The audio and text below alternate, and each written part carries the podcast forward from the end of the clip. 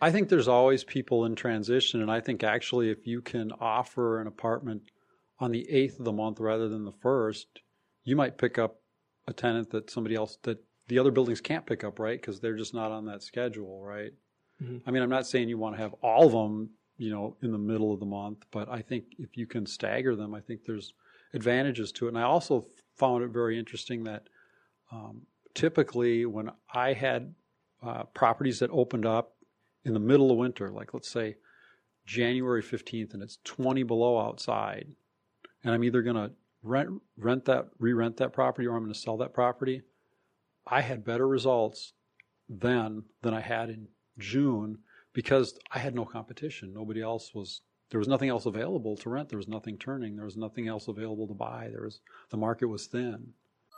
It is a common saying amongst real estate investors that you make money when you buy, not when you sell. While this catchy phrase has value, it fails to convey how easy it is to lose money through poor property management. Whether you self manage or hire a professional, it is important to understand how to navigate the common pitfalls and challenges with rental properties without losing your shirt or your mind. That's why you have tuned in to Maximizing Your Property Value, the apartment owner's guide to operating rental properties as a successful business. I'm your host, John Stiles, real estate agent and team leader of the VIP Real Estate Group at Bridge Realty. As a current multifamily investor and former property manager myself, I understand the headaches and difficulties of keeping an investment property from becoming a money pit and time sucker. It takes a solid business plan, it takes tested systems, and it takes key team members to actually find success. So let's take a deep dive and maximize your property value. All right, welcome back, everybody, to another episode of Maximizing Your Property Value. I am your host, John Stiles. I'm very excited to have with me in studio David Peters. David, how are you doing today? Good, John. Thanks for inviting me. I really appreciate the opportunity to, to share my knowledge with people.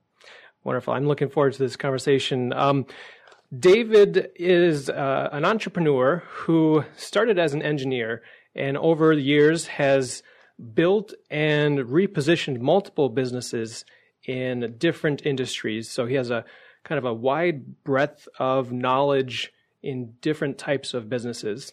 Uh, that being said, he has a large focus on real estate investing, uh, lots of experience with smaller uh, one to four unit properties, and and uh, more recently um, in larger commercial deals and uh, new construction and development opportunities. So it's going to be a really uh, interesting conversation here. Uh, David, why don't you take a moment and just kind of fill in some of those gaps about kind of where you started in business and, and where you've developed till today? Sure. Thanks, John. Yeah, actually, I started out in corporate America like a lot of people do. Uh, I became an electrical engineer out of college and started with a company called Alliant Techsystems, actually doing military weapons design. But uh, I found that it was a very structured, tight environment that didn't allow for a lot of my creativity. So I, I left there uh, in the 90s and formed a, an IT company, which was, you know, pretty opportunistic. I think it was the right time. It, the internet was just coming out. Uh, did that for about eight years, built up an organization, multi-million dollar revenue, 12 employees, and decided uh, to exit in the early 2000s because it seemed like the right time to get out and uh, sold the business to, to my employees. Then I went into uh, help a friend turn around a power sports business that he had that was struggling. We had to rebuild a, a supply chain in China and do some design changes and all kinds of stuff to get them back on track, and managed to do that. Then I uh, did some did some things in the financial area. I actually helped a friend try to take a, a dot com company public. We almost got there, but didn't quite because the timing was a little late. And uh, from from there, I actually moved into real estate. It was kind of interesting how I got into real estate because I started out, I had a friend who was uh, very interested in uh, having a general contracting business. He knew how to build anything and everything, and I knew how to run businesses. So we kind of combined our skills. You know, I had the, the strength of business, and he had the strength of uh, industry knowledge, and we came together and started a business where we would do full remodels for uh, people who were flipping houses. This was 2004, 2005. You know, and the market was very hot, tons and tons of people doing it. And that uh, really took off for about four years until all of our customers basically went bankrupt. You know, they collapsed in the 2008. So that was when I actually decided to start buying the, the property and become the real estate investor. You know, we started out doing a lot of flips. Uh, there was plenty of stuff available. Of course, almost every street corner had something, and and that was that was great. But I found it was not very tax efficient. So that was when I decided, okay, let's let's start holding single families for rentals and small multifamilies for rentals and did that for, for several more years until probably about 2016. I just kind of got the itch that maybe apartments was, was a better investment, multifamily. So I went through several different training programs, got connected to a lot of people, and it actually was kind of a slow transition. It took me a while. Uh, got involved in uh, several deals, kind of on a on a minor role. I was never the the lead guy, and uh, moved that forward. Started consulting with a lot of people. Uh, became sort of a an expert on analyzing these deals because I, I was able to incorporate my business sense and my planning background, you know, actually having business planning experience and things like that to add a lot of value to those deals for other people. And uh, the more I did it, the more I got recognized for it. And so then I actually started doing uh, consulting for passive investors who would come to me and say, Hey, I want you to look at these 10 deals and help me figure out you know which deal was the best and why and what the likely outcomes would be. And and if if they you know if they believe the projections of the the, the syndicators and things like that. And uh, about a year ago I started looking into development and that's where I met uh, a gentleman named Jerome Myers in Greensboro and uh, Jerome and I started talking and he found a, an opportunity zone piece of land that we were then able to get under contract and get rezoned up so that we're able to build 120 units there. And that's that's one of the big projects we're still working on. Is I'm finding uh, development work doesn't happen in three months. You know, right? Tons and tons of approval process, and and just it's just a very slow process. But we're making really good process progress on that. And uh, about six months ago, I actually came across an opportunity to utilize uh, failing hotels as an asset because multifamily has been so expensive. It's been very difficult to actually find anything that makes sense, especially if you're looking at the syndication model. You know, because it just is the syndication model. You do have to provide uh, better returns, and you need to um, be able to meet all the all the pieces. Whereas, you know, if someone comes in and buys it themselves, they can eliminate a lot of those those cost points. So uh, we, we started looking at hotels and thinking, well, you know, these assets are are failing and they're inexpensive, what could we do with them? And that's where we came up with the model of converting them from you know daily rentals to essentially weekly and monthly rentals, but uh, you know short-term housing, furnished housing, but for uh, people who needed a, a, place to stay for a period of time. Let's say they're transitioning from job to job. Let's say they're they're in town for three months because of job training, or maybe school, or traveling nurses, or construction workers. And the more we looked into it, the more we found wow, there's a huge space here. And right now, what are those people doing? Well, they're going to an extended stay hotel and paying, you know, seventy dollars a night, and if they stay a week or a month, they get a ten percent discount. So still pretty expensive. Whereas if we bought it and positioned it exactly to be just a ho- you know a, an extended stay version of a hotel, we can cut a lot of expenses. Therefore, we can provide a better product at a lower price. And there's a lot of these available for acquisition. So, so we've got. Uh, one operating now, uh, one here we're looking at under contract, and another one we're close to being under contract on in, in Moorhead. So I'm really excited about actually, you know, assuming that the model works out, going uh, uh, actually to create sort of a franchise brand out of it. Maybe get 20, 30, 50 of these operating and starting in the Midwest and branching out from there. Okay. So that's a really long explanation of a short question. No, well, that's that's really interesting. All the different experiences that you've had, and kind of your ability to you know position or pivot as the market changes. Uh, you know, you've seen a few different market shifts along the way here. Yeah, yeah, I think it's really um, it's important as an entrepreneur and an investor to uh, be willing to to look ahead to try to to lead rather than follow. I mean, I think there's there's a time, you know, like um, ideally, a lot of people, you know, if I if I had redone it now, I probably would have gotten into multifamily sooner, maybe 2011, 2012, and and rode that out for a period of time. But you know, it's kind of uh, as people discover spaces, they become more and more crowded. And really, I think that the time that you want to be thinking about an exit from that space is when everybody else is trying to get into it. Yeah. You know, and, and then you want to, but, but then when you exit, you have to find somewhere else to go, right?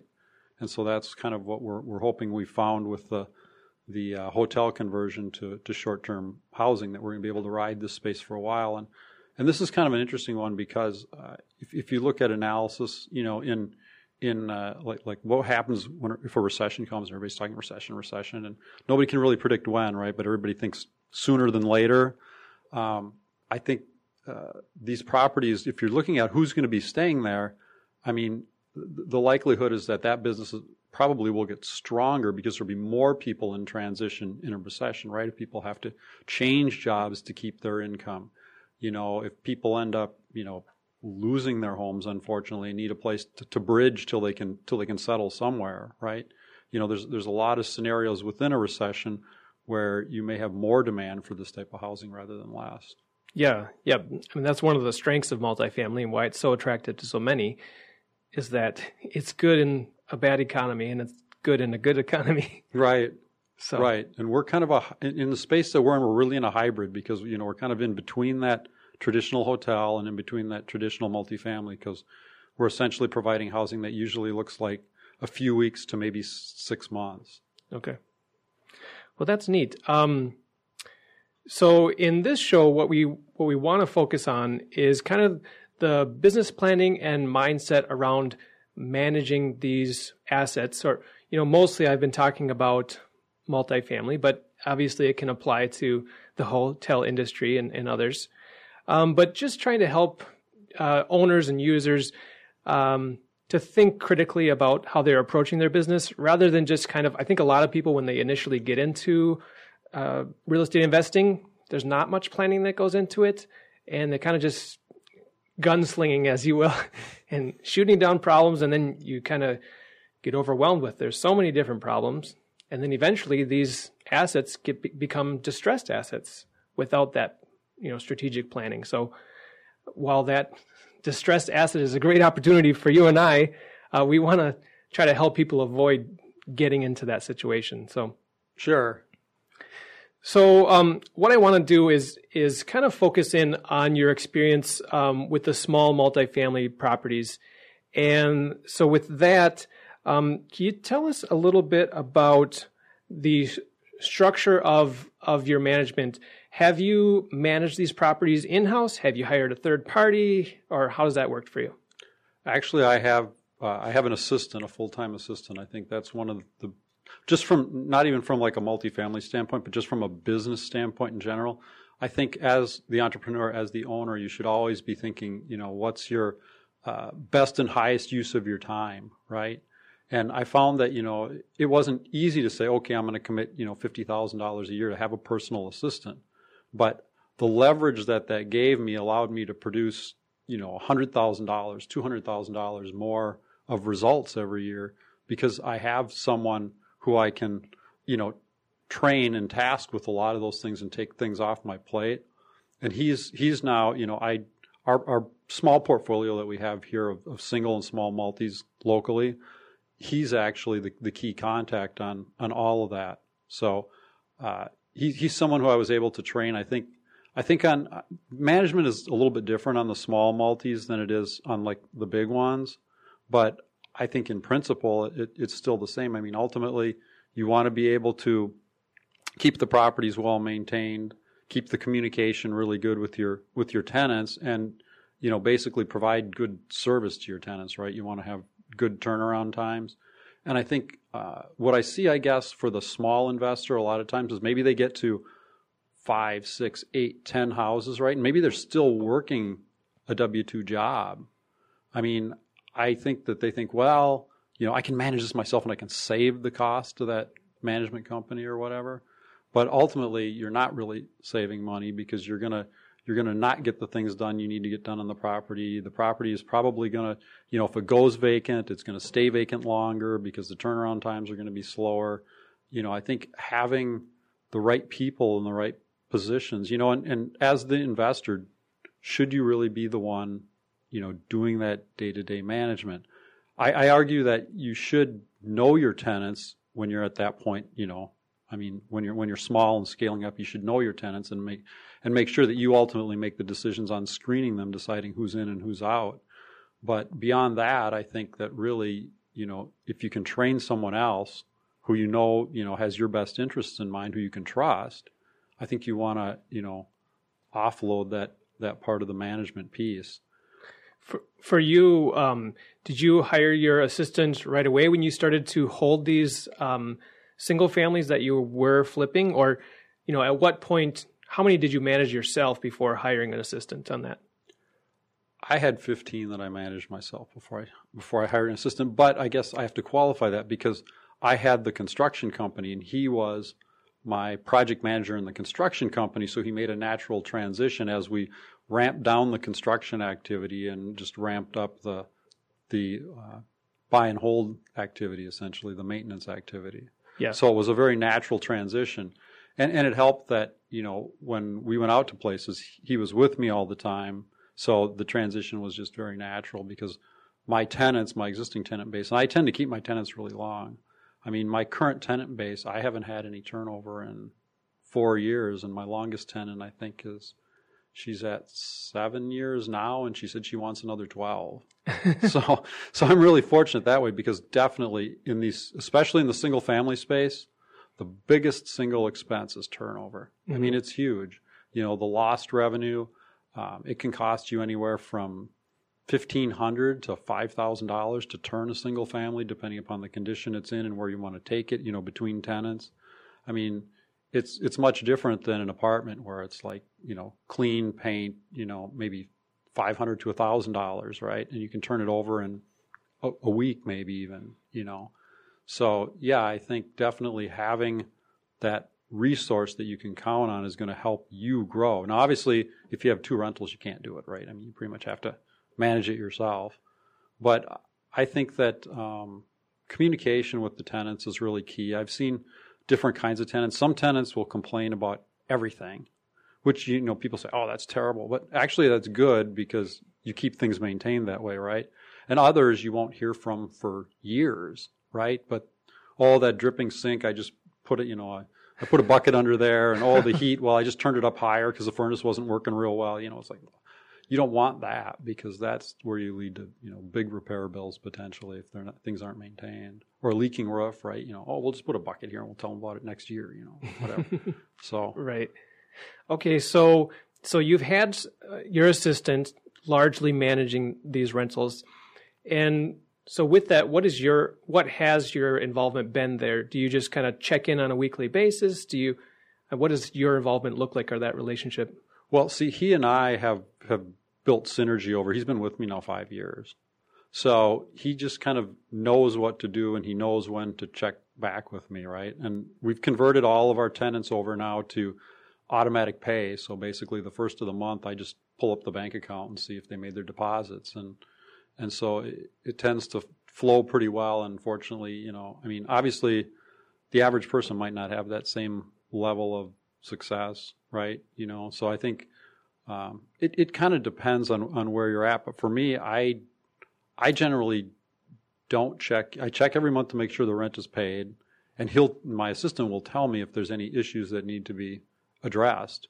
But otherwise, I'm off working on this bigger stuff now sure. all the time. And he's actually kind of transitioning into that area, helping me with that now too. Okay. So, yeah, I know that uh, you're kind of phasing out of the smaller properties. Um, and uh, but how have you had systems or processes in place so that you know things don't get missed? Like you mentioned that sometimes tenants don't report things that sh- they should. Um, and and as you're taking kind of your eye off of the property and allowing somebody else to take the lead on it how do you make sure that you know there's follow through and how do you make sure that things don't get missed? Well i think typically the way we try to work it is we have periodic inspections. He goes over there for certain pre-described reasons. Like for instance we do you know furnace maintenance periodically, you know, like changing filters and checking the furnace and things like that. We do that a couple times a year. We do uh, smoke detector checks, okay, just just so he gets the chance to get in the property and hopefully, you know, we try to he tries to schedule at a time when it's likely that he'll run into the tenant, right? So he won't do it at noon if they're going to be at work, right? Because he actually wants to say, hi, how are things going, right? And I also do check in probably every 60 days. I may give the tenant a call and just say, hey, is everything okay? You Okay. know, just just to check in with them. You know, that's not perfect. I think it's actually his visits are more valuable than my check-ins because they may just say, "Oh yeah, everything's fine," right? You know, and they won't even think about whatever. I mean, they're they're thinking about you know Christmas shopping or something. They're not thinking about the sink that's leaking upstairs. It's been leaking for six months. So right. so yeah, I mean, he goes in and he he does a quick check of the whole property when he when he's doing those those maintenance, and I think that's that's the best way. And I mean, fortunately, my tenants have not ever really pushed back. Some tenants will push back on privacy. They'll say, "Hey, you know, why do you have to come in here every three months to walk through the house? You know, everything's fine. Blah blah blah. We don't, you know." It kind of depends, but but uh, in general, I think my tenants have just been really uh, easygoing in that in that regard. So I've never had any issues with them, you know, pushing back on him going in and doing his maintenance. Yeah. Well, yeah, I think that is really important, whether it's yourself or, you know, your employee, property manager, whoever. It's really important to have eyes on the property and, and see what's going on there. Um, so you can make sure those things are getting addressed, Right. whatever they are. Um, so one of the things I like to ask about is maintenance and capital improvements. Um, we know that half of the half of the equation for valuing a, a multifamily property is the expenses, right? Sure. And and that's I think one of the easiest things to kind of fly out of control. It, that's that's one of the reasons that owners tend to try to manage their own properties is because they don't want you know to have to hire the most expensive contractor or have extra charges that weren't necess- weren't necessary. So, how have you approached maintenance and expenses at your property? How do you make sure that those are not getting out of control for you? Well, obviously, I think there again, my assistant plays a big role in that because we we do, you know, I mean, we bid our insurance annually, things like that. Uh, from the expense side, you know, wherever we wherever we think we have opportunities to to improve expenses. From from the capex side, I think what's what's really big and is often missed, especially in the small multifamily and single family space, is actually budgeting funds for it and actually having a schedule, right? I mean, as an engineer, I mean, I can go through and say, okay, what things are are likely to need repair, right? I mean, if you don't uh, flood the house, you know, the hardwood floors maybe need to be refinished once every 15 or 20 years, right? You know, just wear and tear on them. And that typ- typically isn't a huge expense. I mean, roofs, I mean, you have to look and say, okay, you know, when I bought this thing, you know, how old was the roof? You know, do I want to maybe preemptively change the roof if it's already 15 years old, right? So that I don't have to worry about that. But you really do need to have a budget. And, you know, just like, I mean, typically you'll see in multifamily, they'll do this thing where they'll say, okay, we're going to assign 250 or $300 a door for CapEx. And that may or may not be accurate, but people just use these rules of thumb because they're real easy and they're real standardized. But typically, I mean, we, we will build a maintenance plan. Like we have a, a standardized maintenance plan that we use for our single families. Like, okay, you know, a roof we have to plan every every 20 years. A furnace we have to plan every 20, 25 years. You know, a certain amount for you know plumbing. We know that flooring's going to need it. You know, I mean, typically painting the exterior is considered to be capex, whereas painting the interior is considered to be you know just an expense. So, I mean, we we budget for those for those items. I mean, you, you you could go real crazy with it. You could say, okay, I'm going to budget for you know every five years I have to you know replace my smoke detectors, and that's going to cost me two hundred fifty dollars every five years or whatever. I don't know that you need to go to that level of detail, but I think there's kind of a middle ground where I think a lot of investors don't even. You know, they, they see that money coming in every month and they say, oh, I got $400 of positive cash flow, right? And then all of a sudden they have to put on a roof and it's $8,000. It's like, well, okay, there went you know three years or whatever of your cash flow, right? If you haven't budgeted right to see what what you're really earning on that property, right? And I, I definitely think you want to hold reserves, you know, with the plan that hey, you know, maybe it ends up that the roof doesn't need to be replaced in 20 years and it lasts 25, but you know, you want to have that plan in place to handle that so that you can cover those expenses whether you know so that they don't become surprises i guess Yep. Yeah, that's huge. I think, uh, especially smaller investors, they don't have a maintenance plan um, or a schedule, and so that's huge. You know, assessing each of those components of the house. Um, by the way, if you ever have had uh, an appraisal recently, often that schedule of uh, life expectancy of those products are in the appraisal. So that's one one resource if you're not an engineer. Right. right. Sure. or you can just do some research online and kind of figure out um, how much life is on each of these components of your house and and put together a budget. I think that's huge, and not many people do it. And unfortunately, I think the life expectancies of the products is going down. Mm-hmm. You know, um, wood windows that they put in my 130 year old house lasted, you know, 80 years. They don't work great when they're 80 years old, but they're still there, right? And vinyl windows, I've I've seen, you know, my experience is 15 years. A lot of times you're replacing those vinyl windows every 10 to 15 years because I mean, depending upon the grade of the window you buy, right? But of course, as an investor, what do they buy? You know, the I cheapest mean, thing. Yeah, you're going to go and say, oh, they got them on sale for 90 bucks a piece at Menards or whatever. Well, the $90 window is not the $300 window. They just aren't. Mm-hmm. So yeah, I mean, I think you know, for things, I mean, the list doesn't have to be very long. I mean, it could be you know your furnace, your water heater, your windows, your roof, your floors, you know, your exterior paint. You know, I mean, you could get by with 15 items, right? You're not tracking 300 or 400 items. But if you plan for those items and you allocate, you know, and you have basically you add it all up and you say, okay, that ends up being $225 a month for this single family house or $300 a month for this single family house.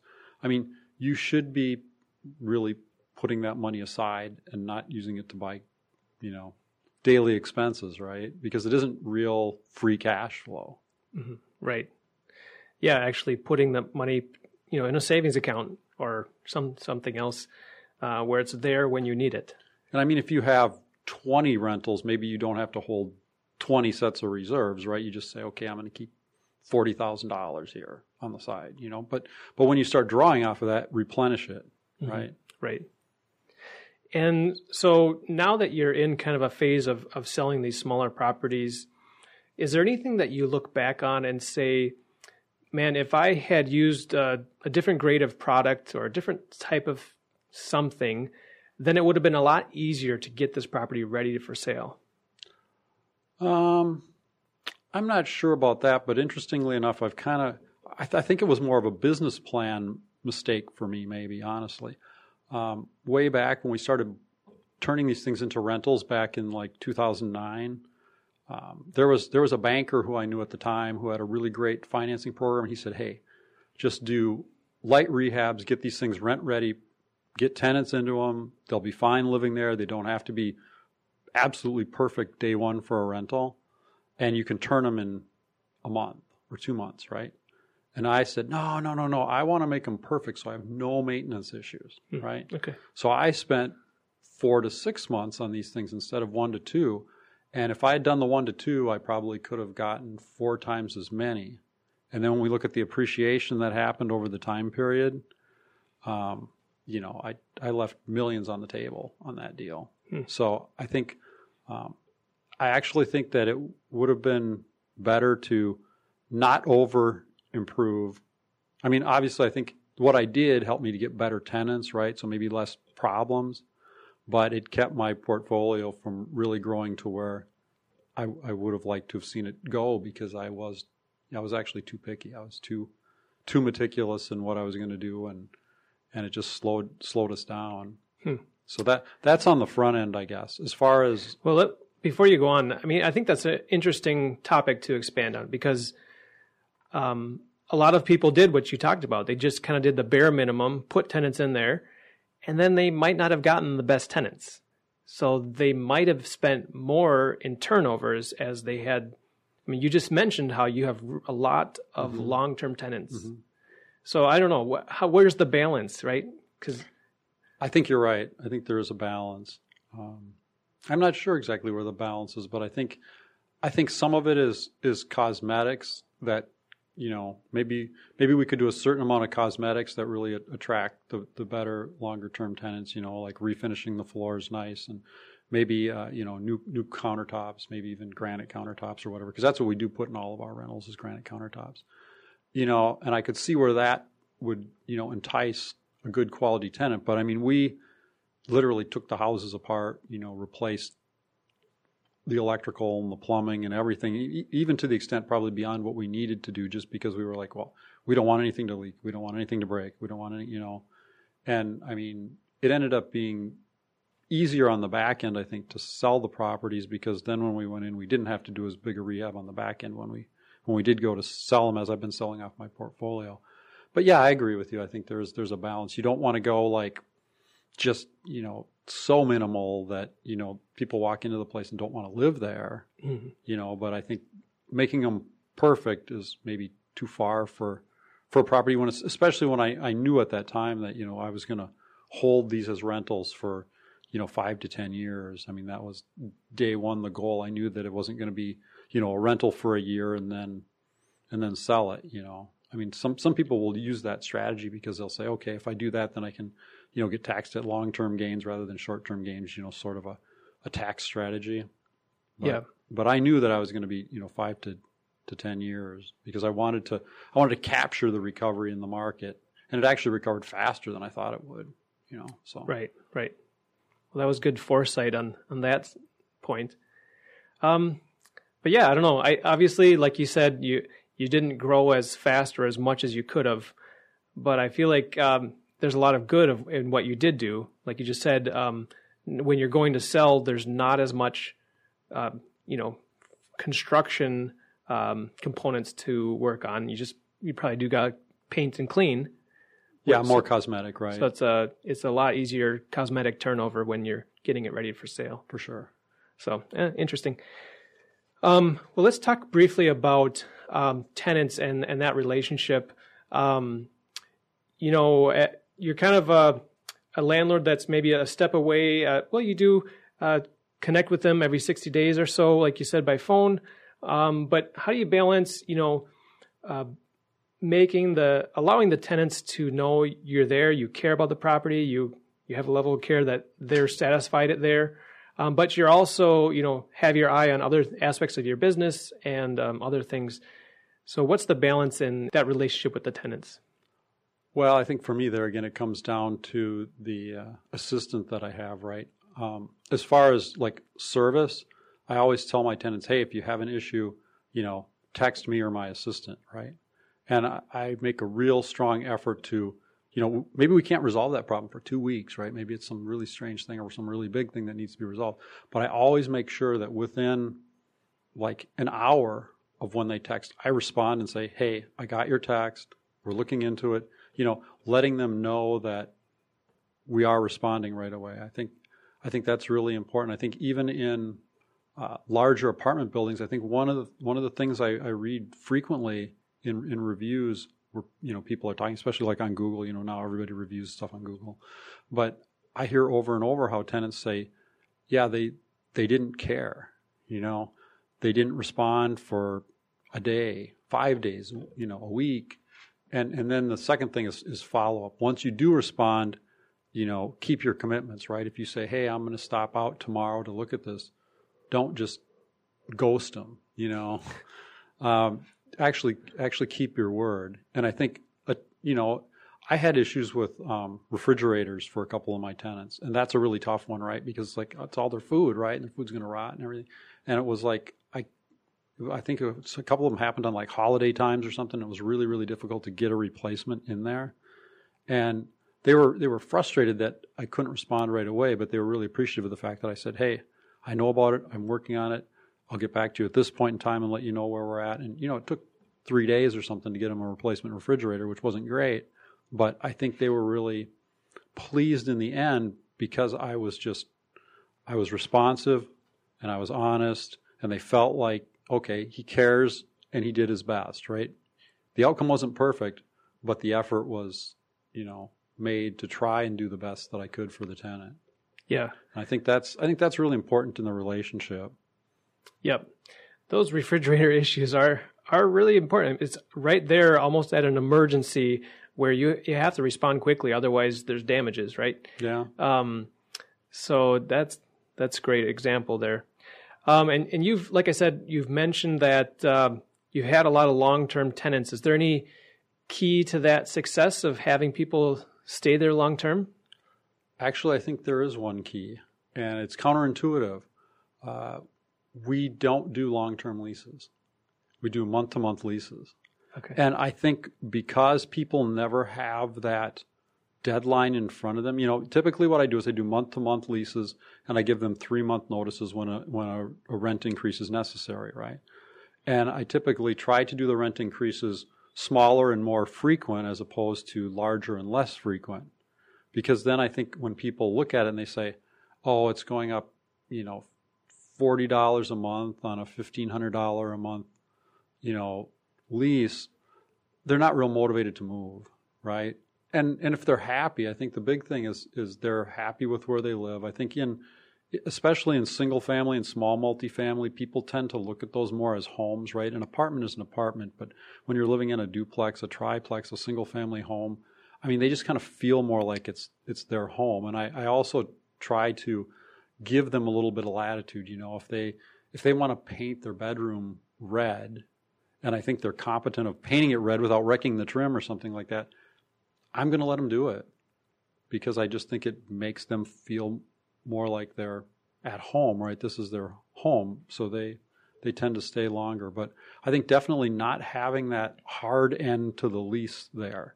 You know, it's like the lease could end every month, but you know, people look at it and they go, "Oh yeah, my one year lease is up. You know, maybe I should go look for somewhere else." But usually, the reason that I've seen, like ninety percent of the time that people leave, is actually because they felt like they were not being respected as a tenant. You know, their needs were not being addressed. And and I've found, you know, some tenants are really picky, but most are not. Mm-hmm. Most just want like basic things. It's like, okay, they want their heat to work in the winter, they want their AC to work in the summer, they want to have a, a working refrigerator, they want their, their lights to work and their toilet to flush properly. You know, I mean it's really that basic, right? I mean they're not they don't have to have like the latest and greatest windows or, you know, perfectly unscratched floors or whatever. But, you know, just sort of having that baseline of things they use every day working properly. And when they don't work, you address it quick so they're back online again. You know, you, you let them know that you do care. I think that that's what tends to keep them. I mean, obviously, at some point, people change jobs or their family changes, they need a bigger place or whatever, or a smaller place you know, and, and that is, you know, eventually what tends to drive my tenants to, to leave. It isn't usually ever that they're unhappy about something. It's that they just have had a life change that basically makes it that they, they have to find another living arrangement. Yeah. Well, that's a really interesting example about uh, the month to month leases. I know kind of common thought on that, especially if you talk to a property manager, is that you should have at least a year lease, maybe year and a half, two year leases because you want them to be locked in. Um, so I don't know. It's just really interesting uh, perspective on it. Well, I think I think it may be more difficult in a big apartment building because you have so much uns- potential uncertainty there. You know, uh, let's say they they built a new apartment building across the street, and it's the latest and greatest thing, and for whatever reason, they're only charging twenty five dollars a month more for rent, and all your tenants have month to month leases. You know, might ten of them go across the street? Maybe. I, I don't know. I think it's just much harder for, if you've got 300 apartments you're managing in a complex, to always have that potential that, you know, a whole bunch of people could leave uh, may be daunting for a property manager. And I know, you know, in, in, the apartment space, I mean, when you're talking about single family homes, if you've got 15 single family homes and they're spread out a little bit, right? I mean, that's a very different scenario than if you've got 300 units in this one complex, right? I mean, your absorption rate there, you may be limited to, you just can only get five in a month or 10 in a month, right? And all of a sudden 30 leave, you know, and, and they want to have, you know, those, those leases staggered, right? In fact, now, uh, one of the strategies we look at, you know, in apartment complexes is to not necessarily even have the leases start on, you know, the first of the month and end on the end of the month, right? You actually even stagger them within the month so that you know you, your teams, whoever your team is that's doing the turnovers or whatever, they're not you know flooded on you know the, the 28th of the month or whatever or the 30th of the month trying to turn you know 10 units for the first of the next month right so a, a, lot more planning there right that's kind of in the business planning and that's why i can see that they would want to use, you know, the the one year leases to to better manage that. Yeah. Well, and speaking from my experience where I used to be a property manager, um, not only did we have them all, you know, at the end of the month is when the lease would end, but um, usually in the summer months, typically, you know, maybe April through August, September. So yeah, that was kind of the the time of the year where you had to be on your game, ready for a lot of turnovers. Um, so yeah, that's interesting. Um, I feel like it'd be a little complicated uh, having them staggered um, in the middle of the month, just from a maybe a bookkeeping perspective, but definitely from a, a manpower as far as getting turnovers done. Uh, that's definitely something to consider there. I think nowadays with uh, electronic payment and you know all the tools you have, computer tools you have to manage that stuff, it's not such a big deal anymore about what day of the month it all ends or Sure. starts, right? Because hopefully most of it, you know, if, if you're in the ideal scenario, you would have your tenants paying online and, you know, everything would just sort of flow and you're just, you know, checking back and you can go in your system and say, okay, what, what, what rents were due this week or whatever, and you, you can run a quick check and, you know, it becomes much easier when everything is in the, you know, the information age, if you will, you know, Yeah. done electronically. Yep. I guess the other concern then would just be if you can have somebody move in, you know, usually most people move in the first. So if you got people moving out at staggered times, are you going to find everybody to plug into those ones? I don't know. I think there's always people in transition, and I think actually if you can offer an apartment on the eighth of the month rather than the first, you might pick up a tenant that somebody else that the other buildings can't pick up, right? Because they're just not on that schedule, right? Mhm. I mean, I'm not saying you want to have all of them, you know, in the middle of the month, but I think if you can stagger them, I think there's advantages to it. And I also found it very interesting that um, typically when I had uh, properties that opened up in the middle of winter, like let's say January 15th, and it's 20 below outside, and I'm either going to rent rent that re-rent that property or I'm going to sell that property, I had better results then than I had in June because I had no competition. Nobody else was there was nothing else available to rent. There was nothing turning. There was nothing else available to buy. There was the market was thin. Yep. Yeah, that's a good point too. There's people are always looking for a place to live. And so if the majority of the properties are are not available in the winter and you have something that comes up, you you have an advantage there. So very neat. Um, let's uh, transition more into what you're doing now. Um, as you have decided to build up into larger properties, um, how have you approached bringing the right team members around you and making sure that you're making, you know, great partnerships and and that there's good synergy with that going forward? I think honestly, part of it, I, I have to say, was just luck or being blessed and the right person showing up at the right time. But um, I definitely communicate and network with a lot of people. I think networking is really important to getting to meet people, right, as potential partners, right? I think you you need to be uh, really in, intentional about looking at you know who those those people might be, and I think the other thing is, I think sometimes people will see someone and they'll say, wow, this person would be a great asset on my team or a great partner, but they'll think, well, that person would never want to partner with me, right? I'm not good enough for that person, right? That person is further down the road from me or whatever. And what I found, you know, is that most people want to help other people even if they don't express it.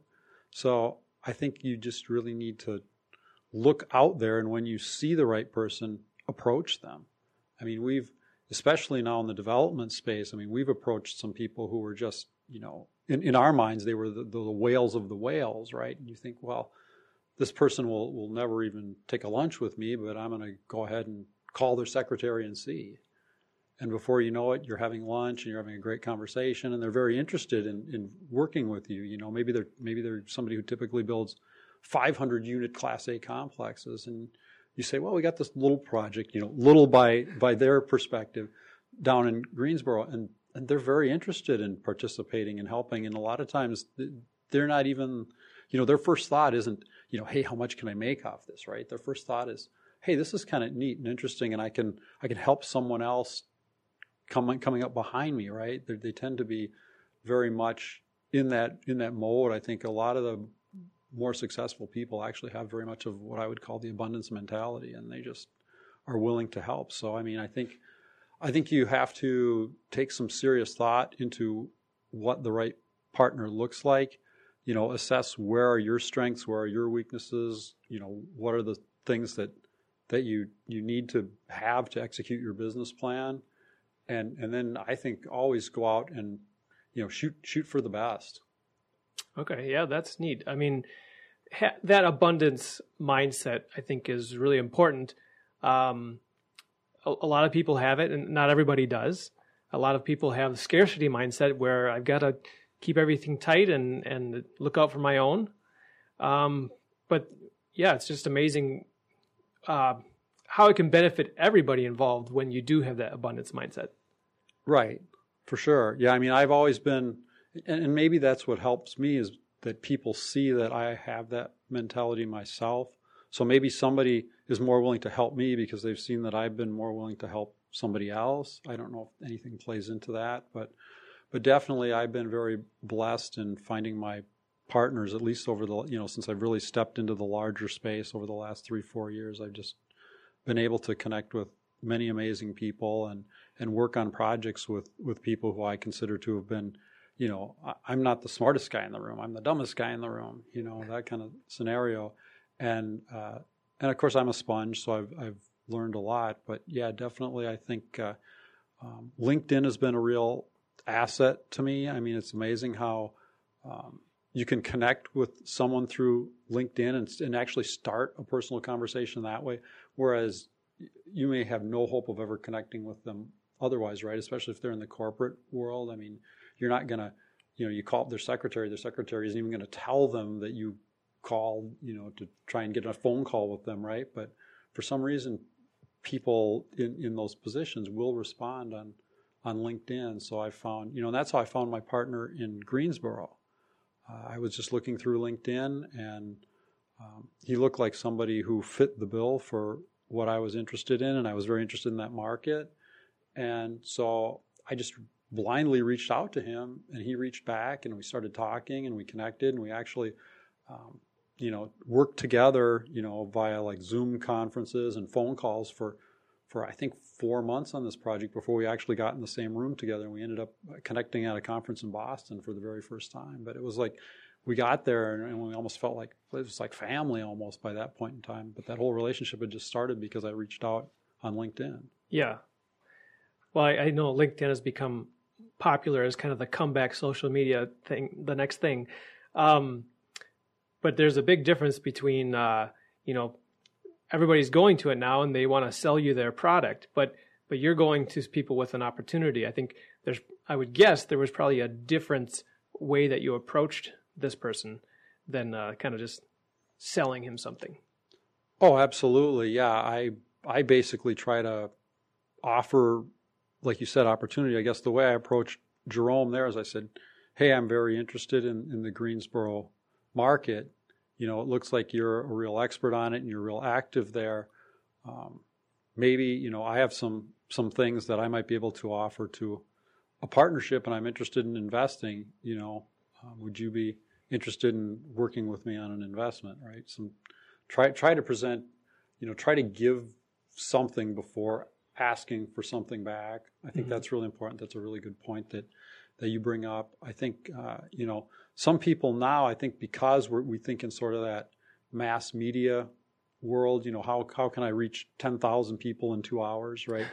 right. Um, I think it's real common now that people have discovered that hey, if you know, especially like in the in in the like uh, education to investor space, I think people are are finding that hey, if I you know provide something of value. And, and, a lot of people now are writing like short books and things like that on topics and things like that, and saying, "Hey, come to, you know come to my website and you know you can get your free book here, right? You can sign up and give me your your name and your email address and you get your book, and then they and then they follow up. But I mean, whether it's on LinkedIn or whether it's you know face to face over a lunch or through a meetup group or whatever, I mean, it still comes down to human nature that's never changed in 2,000 years, right? I mean, you really need to have a personal relationship with somebody, right? It's you know that that tried and true thing of know, like, trust, right? And that's that's how you build relationships. You get to know, you get to like, you get to trust, and that that you know. So whatever the platform,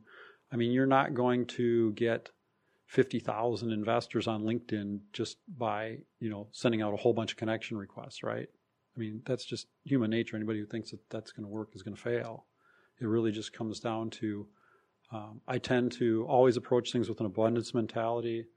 I try to always give before taking, and uh, I look for you know commonality and and connection, like friendship. Like can can we work together? Are we similar personalities? Are we two people who who are gonna who are gonna you know meld together? Like almost like you're looking for a friend rather than a business partner first. Hmm.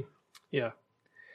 Well, that's great. So, and then from a high level um, perspective, you've decided to kind of shift your focus, as we've touched on, selling those small properties and going into kind of a market that you see not as many people are going into.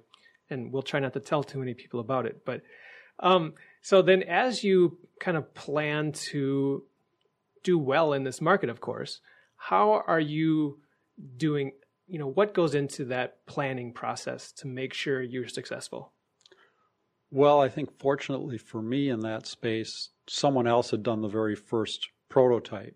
So I was able to look at what they had done and how they had achieved it and, and partner with them on the second one. But um, I think for me, it really comes down to understanding. Well, first, you have to understand the need, right? Are you, I mean, it goes back to like basic business planning, right? You know, I mean, it doesn't matter if you're if you're Amazon.com or if you're Microsoft or if you're Dave Peters starting a new business, you really have to like meet a need or desire of, of people, right? So um, I had to kind of step back and say, okay, is this space viable? Is this something that's really needed? You know, and do some research on it and, and talk to people, you know, who are in the industry, maybe some of the there's a few people, you know, it's a it's a budding early industry, and there's a few people in there already. So, I um, you know, there's actually one group that's doing trainings on this stuff now. So I went to their went to their training and met all the other people that were there who were you know early on and talked to them about you know their successes and failures and and what was really driving it. Did some more research. Actually, I mean, I went and talked to uh, with my partner. We went and talked to some uh, Chamber of Commerce people. We went and talked to economic development people in a couple cities. You know, just really tried to lay the foundation and, and build out what the demand model would look like and say, okay, there is the demand. We determined there is the de- demand. Well, how's that demand being met now? And can we provide a better solution? Mm-hmm. Okay. Before you go on, uh, that's interesting. You brought up talking to the local governments. Um, are they liking this idea or are they opposed to it? I know there's a lot of talk about short term rentals and kind of some pushback and people creating or cities creating new ordinances. I don't know how this falls into that kind of short term, but actually they've been super receptive. I think because they realize that I mean the model is based on a forward thinking mobile economy, right? People are moving around more and more and more, right? It isn't you know, it isn't your dad's economy or your grandpa's economy where somebody will stay in a job for 30 years, right? So with people always in transition, th- there is a need to fill that space, and the need is becoming even more and more. And I think the the the cities are also looking at it as like, well, this is you know a potential type of housing that could that could help out in urgent situations for people as well, right? Let's say you know family loses their home or whatever, they can they can utilize that. It isn't, you know, so much like, I mean, I think most cities probably look at Airbnb as like, well, that's sort of a, a luxury, it's a vacation type thing, right? You know, and Airbnb typically, I mean, from what I've read, I think this, the typical stay is like three days, right? It's not six months. I mean, they, certainly they have people who do it for six months, right? But that's not the typical scenario. This is this is really looking at an economic development business space and a, a, a real like almost emergency housing needs space. You know, okay. So it, it's it's very different than I mean, could Airbnb fill some of this? Yes, it could. But your typical Airbnb, I mean, there are some professional Airbnbs, right? Like they may have they may buy uh, you know, a, a, building, even an apartment building, and convert it to 50% Airbnb or something like that. But I think that tends to be looked at as very, that's like almost too transient, and it tends to be more like, oh, okay, these are people who are looking to have a, a good time and have a party in a place, and you know they're going to be maybe loud or whatever, you know, disruptive to the neighborhood or whatever. It's not, you know, professionals or people, you know, in jobs where they where they need to be in different locations or you know in, in one city we're looking at um, they actually have a huge uh, construction project they're trying to do and they're going to have probably a thousand extra construction workers in that city for for five years hmm. and so okay where are these people going to go because they're not necessarily while they're going to be there five years it's not like the same construction worker is going to be there for five years straight right so you don't just put them in traditional housing. It tends to be different groups of people, waves of people coming in to do various portions of the operation, you know, as the as the job progresses. And so there's always going to be a need for a certain amount of, you know, okay, this guy needs a place to stay for two, three months, right? So I mean the cities and and the other thing is the resources that we are using to provide that housing are currently tend to be underutilized. They tend to be sort of the eyesores of the neighborhood a lot of times. You know, they're they're rundown buildings. They're things that, you know, we come in and say, hey, we're gonna we're gonna reinfuse some money and we're gonna improve this. You know, we're gonna we're gonna bring more life into this into this asset. And then, of course, if we actually are successful in our business plan, you know, they're going to come back and say, "Oh, gee, uh, you guys are like, you know, ninety percent occupied, not 30 You know, so you, you know where that goes, right? I mean, they're they're going to be able to get a little bit more tax base too. Hmm. Yeah, for sure. So you talked about uh, identifying that or confirming that there is a need for this, uh, there's a demand for it, and that the cities are generally open to it. Mm-hmm. Um, any what's kind of the next step in, in planning out this business to make sure it's going to be viable for you? Well, I think actually one of the big next steps is to slowly build an investor base because obviously, in order to make the dream come true, it takes capital. And it because it's a little bit different space, I think people initially are going to be a little bit concerned because it's a newer model, right? I mean, multifamily is so established, and everybody says, "Oh, multifamily is quote unquote safe." I, I won't necessarily argue for or against that comment, but um, I think that uh, people just have to learn about what this industry is and where that demand is, because I think that demand is a little bit hidden from the common eye. It's not you know the average person doesn't realize how much demand there is for these services and so um, i think we need to get investor education. Um, we obviously need to build you know a really in-depth business plan which we're working on now literally line by line because we're going to be addressing you know all of our revenue side you know which, which comes the revenue side comes a lot to marketing. You know we have to get to the customer base right?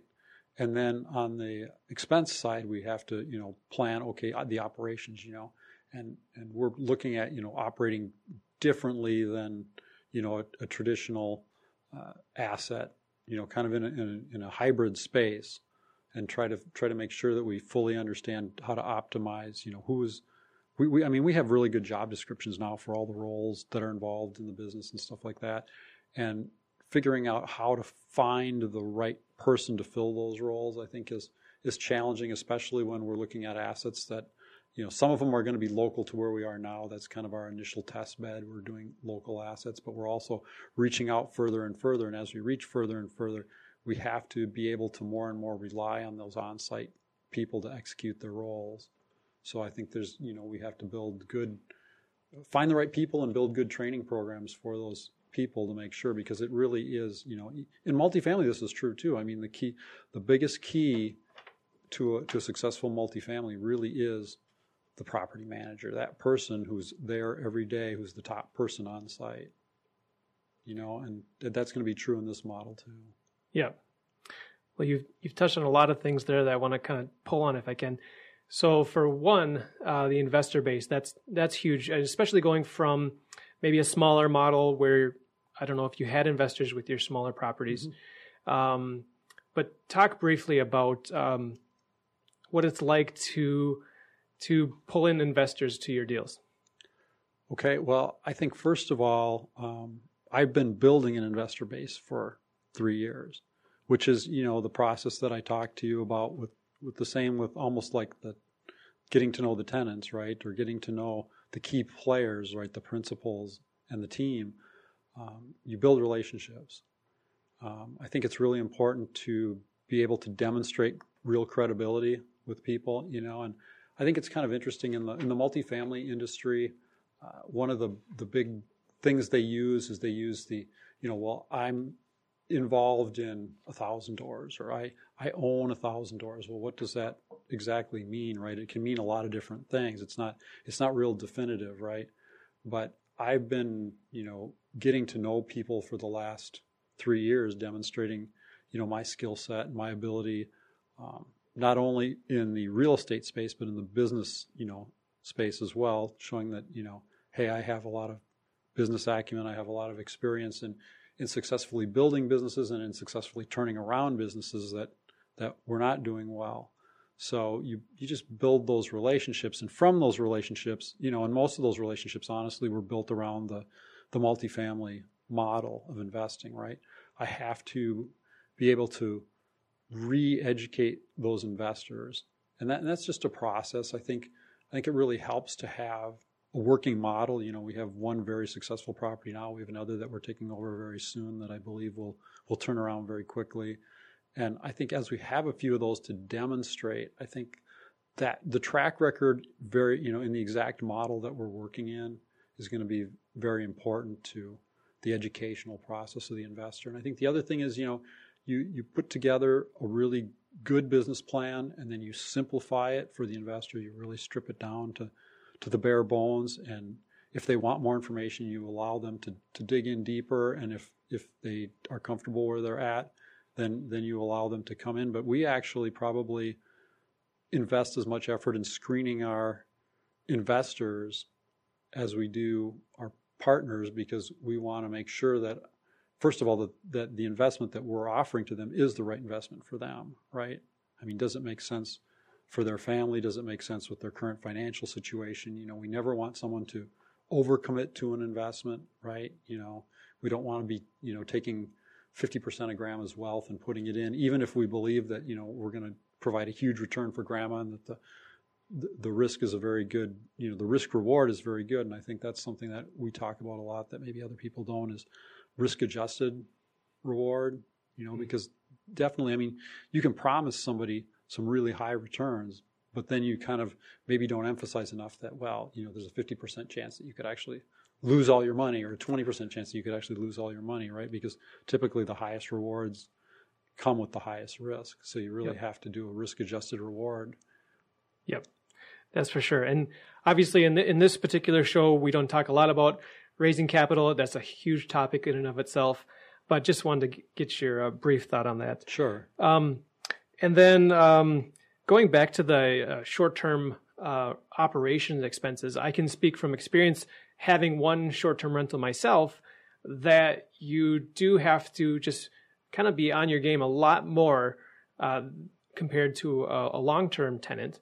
Uh, you know, if, if they're only there for a short period of time and, and something goes wrong, you you want to like you know double down on your customer service and your responsiveness and and ability to fix things promptly. So i know that uh, you know in your space kind of medium term rental is maybe some mixture of there. What does it look like to have that um, the operations uh, and, and responsiveness in those midterm rentals? Sure sure. Yeah no actually uh, the way we have our model set up is we will have probably two people that are on site every day at those locations, okay?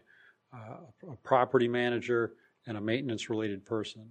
And in addition to those people, we are going to have uh, what you would call a caretaker. So there will be somebody available 24 hours a day, plus, you know, they'll have access to to our team, to the property manager, you know, essentially 24 hours a day. That's going to be something that, the, you know, is going to be part of the property manager's job is sort of, you know, being on call. Somebody's going to be on call 24 hours a day, even if there isn't staff there. So actually, we will be um, better staffed than a typical multifamily. Yeah, because you you do need to have someone and and the caretaker role that that we have planned out actually that that person will will live on site and they will you know do other jobs like um, they'll be there to make sure that you know the garbage is handled properly you know that there's no issues and you, know i mean we, we do have a lot of security at these at these sites now it's very inexpensive to install lots of lighting and install lots of cameras because i mean safety is huge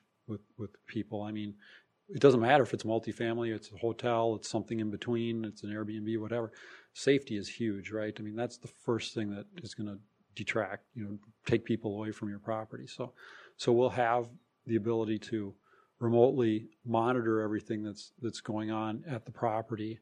You know, we're building relationships with uh, local police departments to make sure that you know if there's any issues, we can get really good response time, you know, have really good relationships. We want to make sure that we keep the properties very safe. And then, and then the caretaker's role beyond that is to keep the property, you know, safe and desirable, you know, so part of their role will be things like, you know, vacuuming the hallways and things like that. And just, just overall, just sort of being, you know, what, what is a caretaker? It's someone who takes care of, right? And I think that role is really key in addition to the, the property manager and the maintenance person. And we do have, um, within our business plan, we have that uh, you know desired one hour touch time. In other words, within an hour of when somebody reports something, you know, and there'll be multiple ways that they can report it. I mean, they can text it in, they can, you know, we're going to have a, a, website where they can put in a, a maintenance issue request, or they can call a person on the on the phone. And we haven't decided yet, but possibly as we build up these assets, we may have um, there's there's some really reasonable virtual assistant programs that you can use to have, you know, a 24 hour day live operator, right? Let's say we have 10 of these assets operating and each one of them would have a different phone number. So when they would call in to, you know, this operator who's basically there, you know, they're scheduled 24 hour, well, not 24 hours a day, but whenever we don't have live staff available, let's say we have a person there 10 hours a day, that the other 14 they would actually be get, able to get to a human being who would then be able to get to one of us, you know, so yep. that there would be instant response time. I mean, I think that's that's one of the things I've seen some real uh, more advanced multifamily operators do is leverage like the Philippines virtual assistants to provide, you know, and, and one of the ways they do it is another way that we need to do it is let's say someone calls at one o'clock in the morning. Why would you call at one o'clock in the morning to, to try to get a, you know, a two week stay or a month stay somewhere? But somebody might, right? And we want to be able to respond back to them quickly, right? Because I think that response time is so key. I think I read somewhere, this is talking about multifamily now, but if you can respond within 90 minutes, the likelihood of actually getting that customer goes up by like 40 or 50 percent. Mm-hmm. Yeah, that's that's huge. Um, I was just looking at uh, into the virtual assistant uh, deal just the other day. So it's amazing what uh, what people what's available out there. Well, that is really interesting. Um, you know, obviously we've only scratched the surface of this business here, and there's a lot more to go over. But kind of just in interest of time, I think we should wrap things up here. Um, any kind of closing thoughts about business planning and, and what my audience can take away from what you've learned and, and kind of implement that and keep that in mind? Gosh, I think there's probably two things that, that I think of. The, the first is that you can't repeal human nature. Humans are always going to be humans. Um, understand how to build relationships with people. Um, always, always work from. Uh, I think an abundance mentality will take you twice as far, twice as fast. I think that's the first thing. Always remember that no, no matter where you're working or what you're doing or, or, or what you're looking at, ultimately it, it, all boils down at some point to human to human interaction, right? Whether it's a banker, whether it's an employee, whether it's a you know a customer, it's always going to boil down to human to human interaction. And I think that's always important to to remember that and to always try to take forward that that abundance mentality toward everyone. Sometimes it can be hard you know, because if somebody's adversarial to you, it, it can be hard to still be kind in response. But I think that's that's really important. And I think the the second thing is to try as much as possible to think about always how can I replace myself in the business? Well, how do you replace yourself? You create processes and systems, right? So I think creating processes and systems all the time, it's it's painful up front. We'd rather just go, go, go, rather, you know, let's do it rather than sit there and try to try to build a process and a system. But I think in the long run, as you build, you'll find that the processes and systems will help you to to build much faster because what you can do is you can turn those processes and systems actually into, you know, even short YouTube videos and you can then, you know, you have that documented forever, right?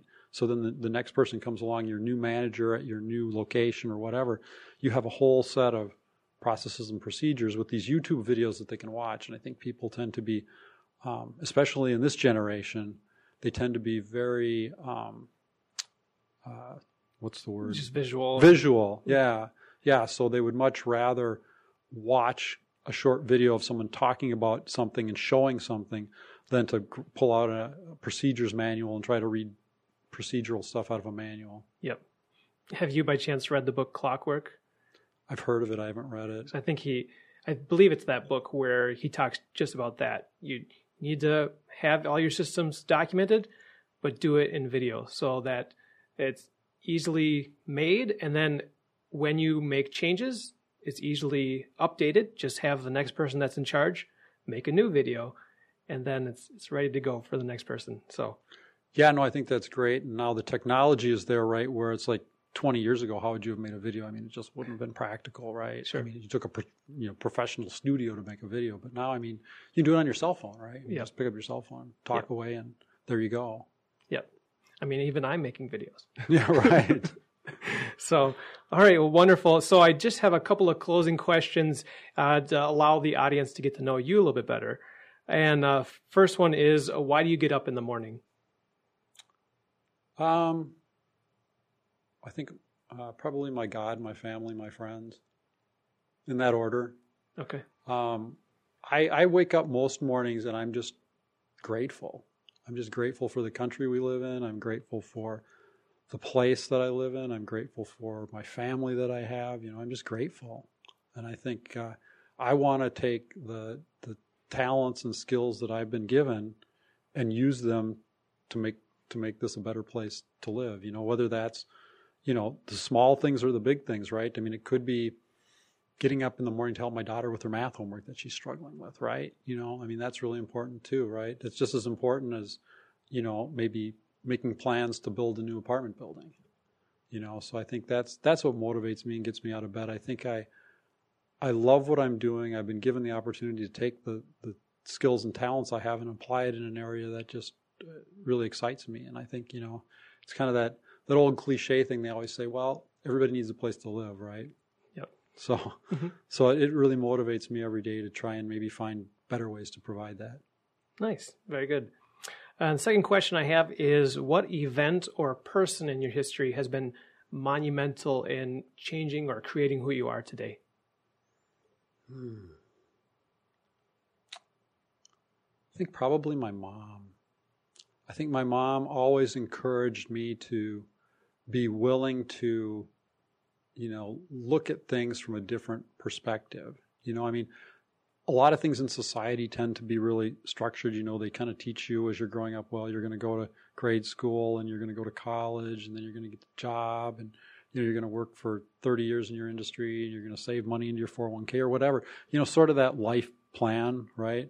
But my mom was always, I was always sort of different. I was always the kid who was off doing something else and everybody was doing something. And my mom always kind of encouraged me that, hey, that's okay. You know, be your own person. Just always be, be kind and, and use your talents to the best you can. Very good. Nice. Um, and then, kind of last question is uh, what's the best way for people to get in touch with you if they'd like to do that? Oh, sure. Um, I'm I'm fine with people calling or texting. You could reach me at my phone number, which is 612-998-5500. I also watch my email fairly closely. That would be David D A V I D period P E T E R S at A D Z E R V I O dot com. Okay. And we'll put that in the show notes. If anybody didn't catch it there, they can look there. Um, That's great. Thank you. So, all right. Well, wonderful, David. I really appreciate you coming in, spending some time with us, sharing your knowledge. Um, just a small token of my appreciation is this maximizing your property value mug. Nice. And a quick poll I'm taking here. You're you more likely to put coffee or hot chocolate or something else in there? Tea. Tea. Green, green tea. Organic green tea with honey. All right. Very good. Well, again, thank you so much. And uh, to our audience, thank you so much for tuning in. I hope you enjoyed this episode. Uh, be sure to share it out. Comment below if you have any comments or or uh, questions, feedback. Love to hear from you. And we'll catch you next time. Yeah, thank you so much, John. Thanks. The opinions shared on this show are for informational purposes only and should not be taken as a solicitation for representation or investment in any specific offering. Please consult with your financial, legal, tax, and real estate advisor before making any investment decisions. John Stiles is a licensed Minnesota real estate agent with Bridge Realty. Thanks for tuning in to Maximizing Your Property Value, the apartment owner's guide to operating rental properties as a successful business. If you're considering scaling up, downsizing, or right sizing your real estate investment portfolio, it's important to know how to determine your property's value in today's market. That's why I've put together a free ebook for you called How to Calculate Your Investment Property's Value. To get your copy, go to www.realestatestyles.com forward slash value. Now, if you found any value in today's show, be sure to subscribe to our email newsletter, YouTube channel, and podcast through your favorite podcast player. All the links are in the show notes. And would you do me a big favor? Help me get the word out about this show by sharing with your friends on Facebook and LinkedIn. And lastly, we appreciate your five star rating on iTunes. I really appreciate you and wish you the best in your real estate investing career. Signing off, I'm John Stiles with Bridge Realty. Make it a great day.